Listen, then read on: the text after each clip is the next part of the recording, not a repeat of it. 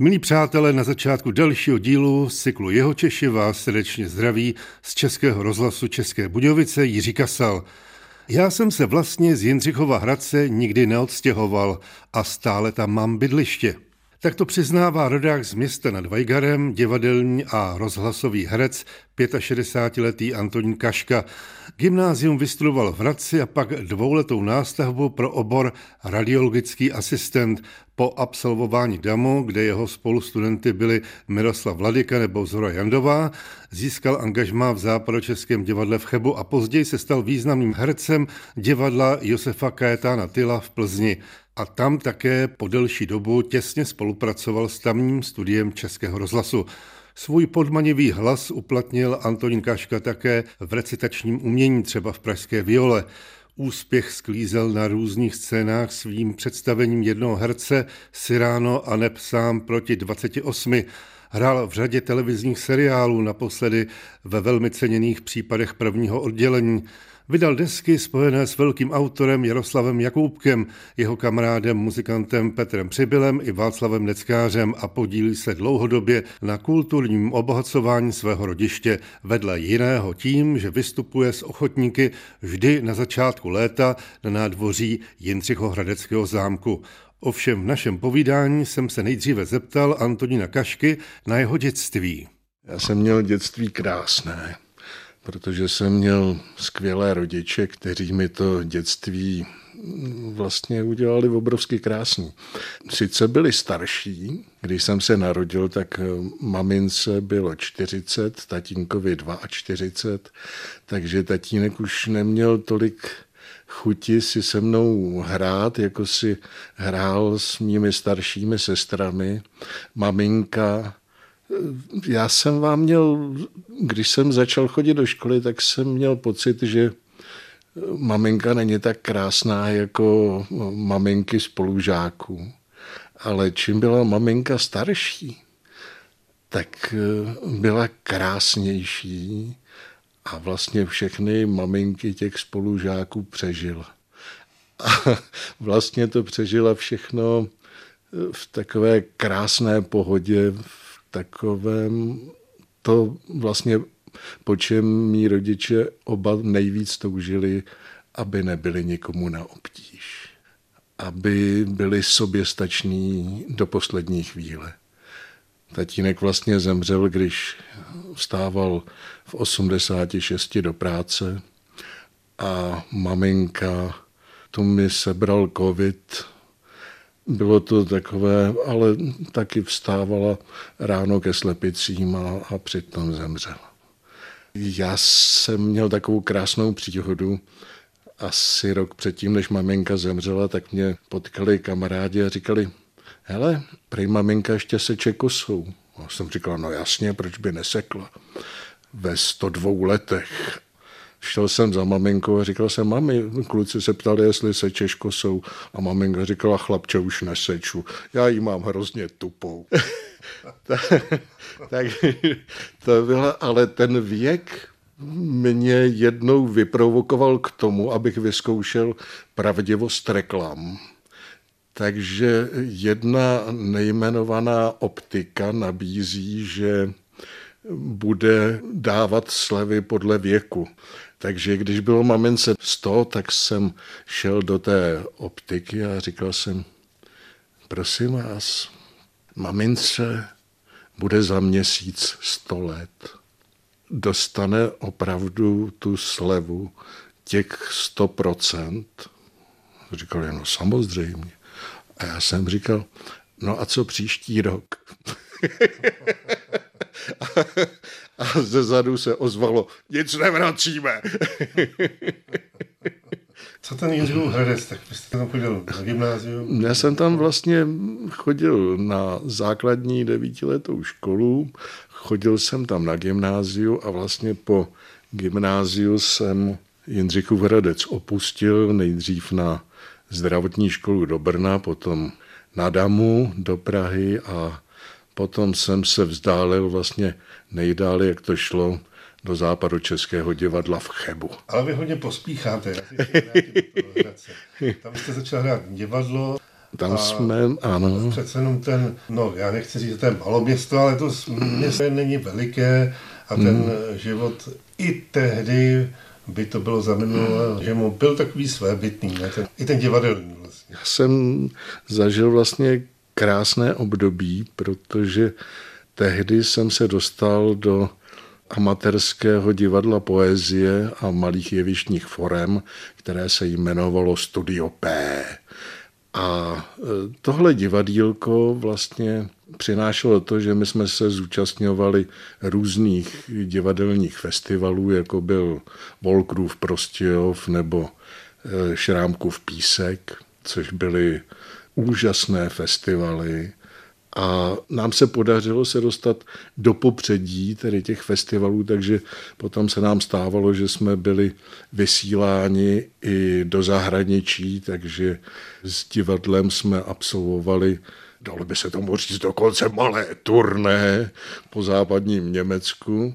Já jsem se dostal na mezinárodní divadelní dílnu do Portugalska, což bylo úžasné i tím, že jsme se dostali vlastně mezi partu lidí, kteří byli stejně staří, a to, co je dneska vlastně naprosto běžné, že takhle se v současné době dostávají nejen studenti herectví, ale studenti jakýkoliv na výměnné školy a do různých pozic, tak pro nás to bylo úžasné, že my jsme se tam dostávali vlastně takhle ojediněle.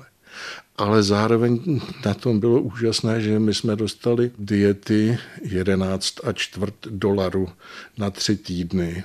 A trošku jsme si připadali jak idioti, protože se na nás tam ti studenti museli skládat, aby jsme tam vůbec nějak mohli žít.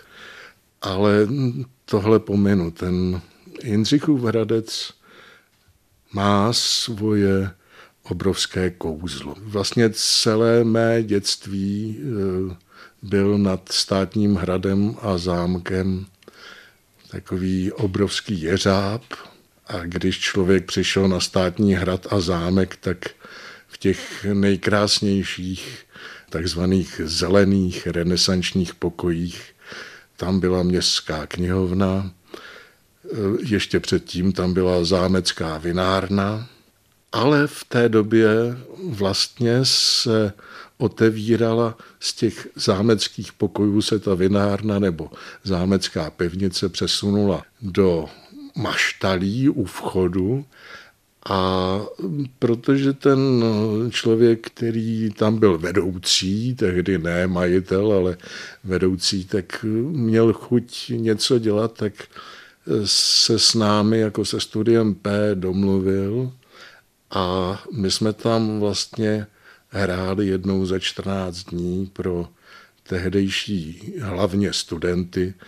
A bylo to obrovské, protože v té době se tam vytvořila úžasná parta mladých lidí, která tam chodila, která nám fandila. Bylo to prostě nádher. Končilo to někdy, myslím si, že tak 75, 77 si myslím. A tam to pomalinku začalo končit. Takže už Jindřichův Hradec opustíme, ještě ale se zastavím jenom na chvilku. Jste studoval nástavbu, obor, který teda je medicínský. A nikdy jste se mu nevěnoval? Ne. Ale musím přiznat, že mě to hrozně bavilo. To bylo nádherný, protože i ty laboranti mají svá krásná tajemství, a když na rentgen přijde krásná dívka, tak když má zlomený malíček, tak šikovný laborant ji svlékne téměř úplně, protože by tam na snímku mohly ty šatičky vadit. U rentgenu Antonín Kaška nikdy nepracoval, za to byl přijat na Divadelní akademii múzických umění v Praze. Jaké to byly časy? Byla to vlastně nejkrásnější léta, i když zároveň nejkrušnější, protože málo kdo si umí představit, co to vlastně všechno znamená, že to herectví není jenom o tom, že ten člověk někam přijde, musí se naučit mluvit. Je přitom hrozně pérován. musí se naučit slyšet ty věci, které říká špatně. To znamená, nejhorší jsou sykavky, šikavky, protože někdo šišlá a někdo naopak, jako já jsem měl takové zatměné š skoro až ruské, takže než se tohle všechno podaří těm profesorům z vás vymlátit, tak ono to trvá pěkně dlouho. Ale já jsem měl na tohle úžasnou paní profesorku Libuši Havelkovou, která neskutečná. No to pojďte se, no máte teď chviličku volno, pojďte, jdeme povídat, pi. A už se jelo všechno dokola tady ty věci. My jsme měli vlastně jenom 2 režiséry. Jedna byla Mária Křepelková, ze které se později stala rozhlasová režisérka. No a pak byl režisér, který s námi udělal nádherné představení Strž Gončarovovu.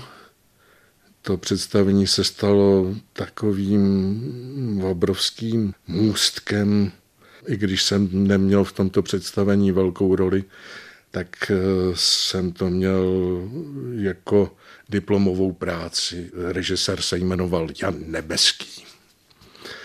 A pak, protože normálně dělá každý ročník zhruba 5 představení v tom disku, tak tím, že jsme neměli tyhle režiséry ročníkové, tak s námi pracovali profesionální režiséři, což pro nás bylo obrovským přísunem, protože úplně první představení jsme dělali s režisérem Evženem Sokolovským. Já vím, posluchači si ho budou spíše vybavovat jako režiséra televizního, který točil takové věci, jako byl Gottwald a Okres na severu a podobné blbosti, ale jako divadelní režisér to byl úžasný režisér.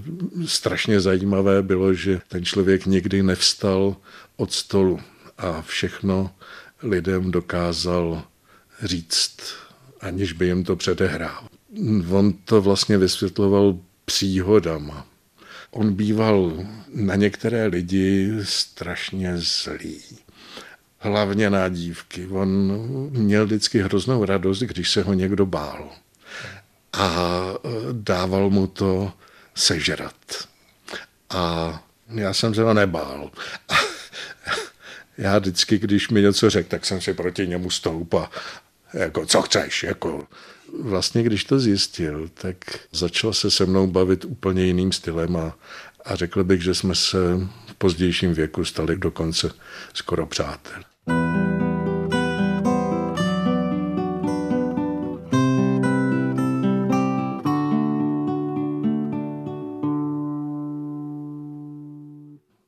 Mně se stala strašně zajímavá věc. Mě do všech divadel uváděl skvostný, skvělý režisér Luboš Pistorius.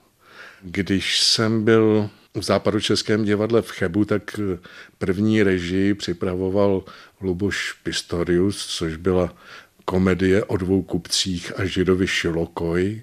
A já jsem zkoušel proti sobě 2 představení. A Luboš Pistorius zkoušel se mnou po večerech, protože v jedné komedii jsem dělal vypravěče, opovědníka. A celé večery, když se dozvěděl, že jsem z Jindřichova Hradce, tak mi vykládal o Jindřichu Hradečákovi Zdeňku Krizánku. A to bylo tak úžasné. Nejhorší bylo, že já jsem si z toho nic nezapamatoval. Vlastně úplně první, kdy mě přivedl do profesionálního divadla, bylo někdy v 2. ročníku na Damu, kdy nás pozval do realistického divadla, kde režíroval představení Cyrano z Beržeraku.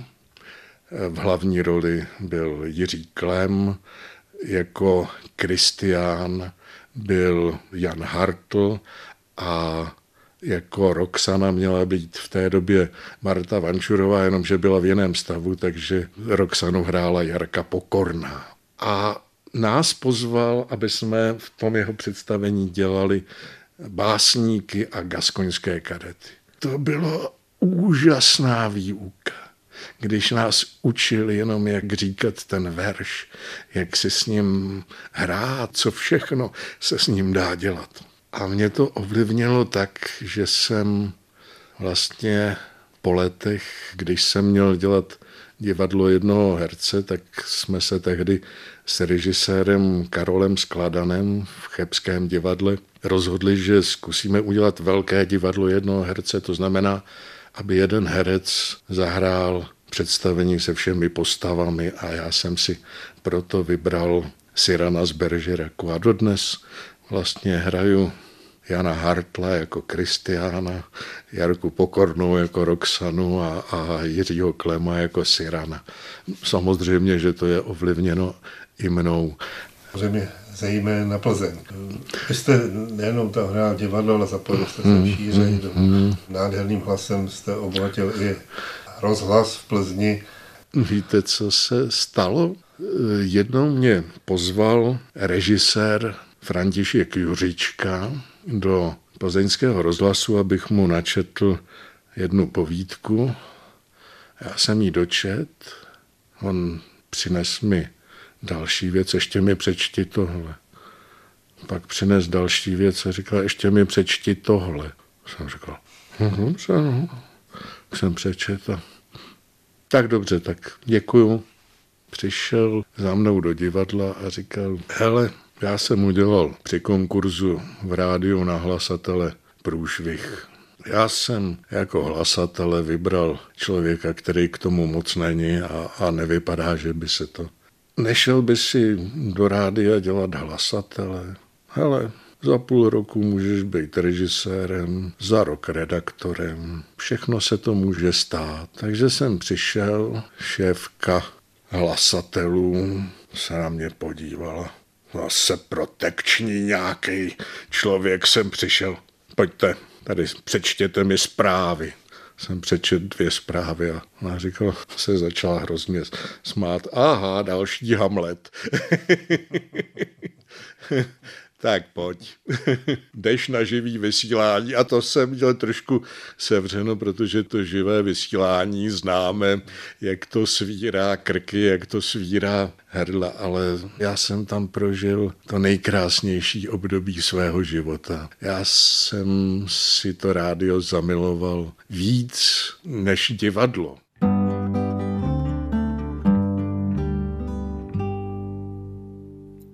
Ovšem ještě mnohem dříve před úspěšným působením před rozhlasovým mikrofonem v Plzni vstoupil Antonín Kaška na půdu Českobudějovického rozhlasového studia u Tří lvů. Jak se to stalo? My jsme v té době jako amatéři jezdili po různých soutěžích a porotce v těch soutěžích dělal režisér Ludvík Mílštejn. A on si nás pozval do rádia, samozřejmě měl tam jednu dívku, která se mu tehdy hrozně líbila, jmenovala se Alice Šnirichová, která studovala damu také později.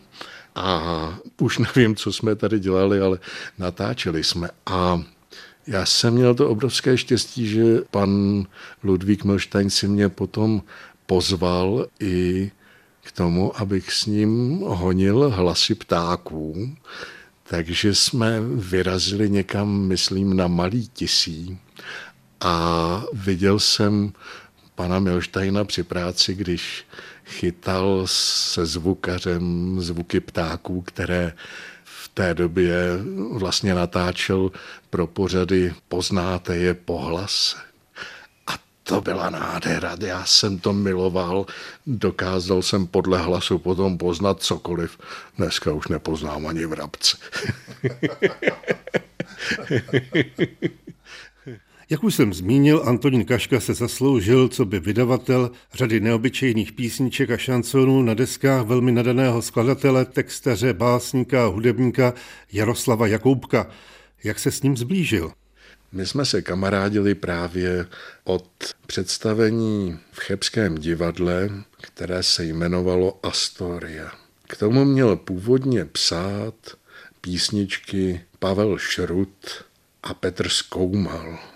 Jenomže Pavla Šruta v té době zrovna v západních Čechách zakázali, tak on to přesunul na svého kamaráda Jaroslava Jakoubka. A Jaroslav Jakoubek napsal několik skvostných písniček. Když nám ho představoval režisér František Hromada, tak říkal, tady mi dovolte, abych vám představil Jaroslava Jakoubka, autora skvostných písniček, hitů, jako je písnička pro Martinu, Karla Gotta, Sněhová vločka Jiřího Suchého, víc nechtěl by snad ani D'Artagnan, Valdemar Matuška a Marta Kubišová a další a další. Tak já doufám, že se z těch písniček, co tady vzniknou, stanou také hity. Jaroslav Jakoubek si objednal jako aranžéra a toho, kdo to nahraje, našeho nebo mého kamaráda Petra Přibyla. Ten to krásně zaranžoval, natočil. No a tak vznikly písničky Jaroslava Jakoubka. A když jsem byl v plzeňském rádiu, tak jsem se jednou za tím Jardou Jakoubkem rozjel. My jsme třeba s Jardou Jakoubkem, když jsem vyhrál tehdy Neumannovy Poděbrady, tak jsem požádal Jaroslava Jakoubka o šanson. On mi dal nádherný šanson ve stejné době, kdy vyšel v Suprafonu jako vítězný koncert, tak v té době vyšel text v samizdatu, takže to bylo velice zajímavé, že ta cenzura toho bolševika zase nebyla tak úplně hrozná, že některé věci mu utekly. A když jsem byl potom teda v plzeňském rádiu, tak jsme jeli za Jaroslavem Jakoubkem a natočili jsme pořad a mě tehdy uchvátilo, jak přestože jsme byli kamarádi, já jsem se u něj stavoval vždycky, když jsem jel do Prahy, aspoň na kafi nebo na popovídání, tak jsem vlastně o tom člověku nic nevěděl. A když jsme začali točit, tak mě spadla několikrát brada, co vlastně ten Jarda Jakoubek dělal, že byl vlastně televizní redaktor, který objevil Karla Gotta, že to byl člověk, který vlastně nechtěl podléhat cenzuře, tak odešel z České televize i z Českého rozhlasu. Živil se potom všelijak, dělal všechno, ale nemohl se dostat k tomu, aby se jeho hudba hrála někde pořádně.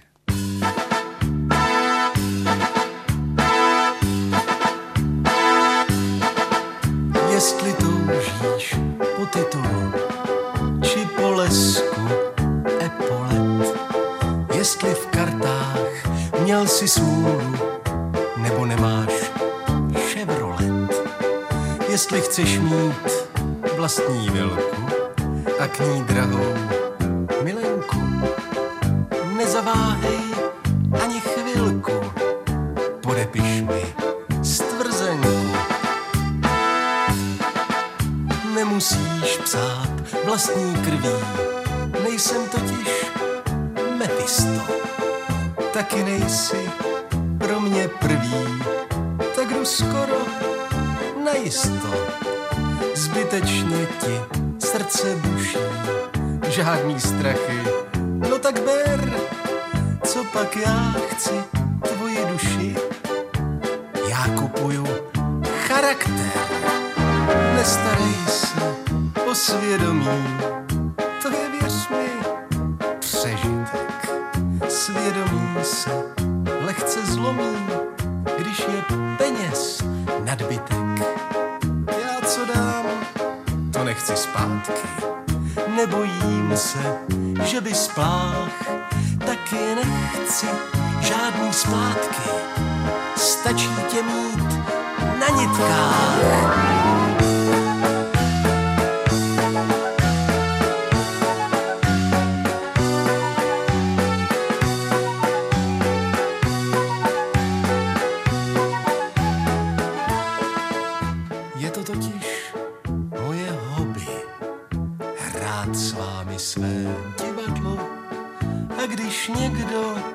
trochu zlobí. Pozor, je to propadlo.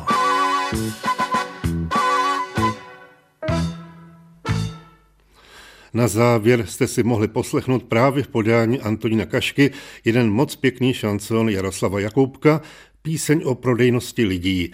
A tím končí dnešní Jihočeši s hercem jindřichohradeckým rodákem Antonínem Kaškou. Jiří Kasal vám, přátelé, děkuje za poslech a přeje také za mistra zvuku Michala Koláře jen to dobré.